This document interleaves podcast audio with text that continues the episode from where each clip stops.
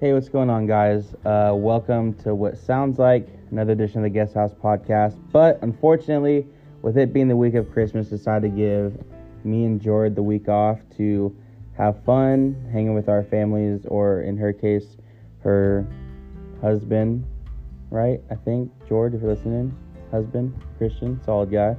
And I'm with my family and my coworkers and everything for Christmas. If you guys are doing nothing, come by the stand.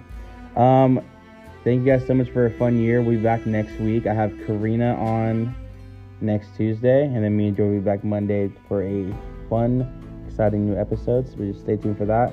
Starting an episode this week. I know it could have been a good Christmas present, but at the same time, I'm not Santa Claus, and he's too busy wrapping presents for your children. So yeah, I love you guys so much.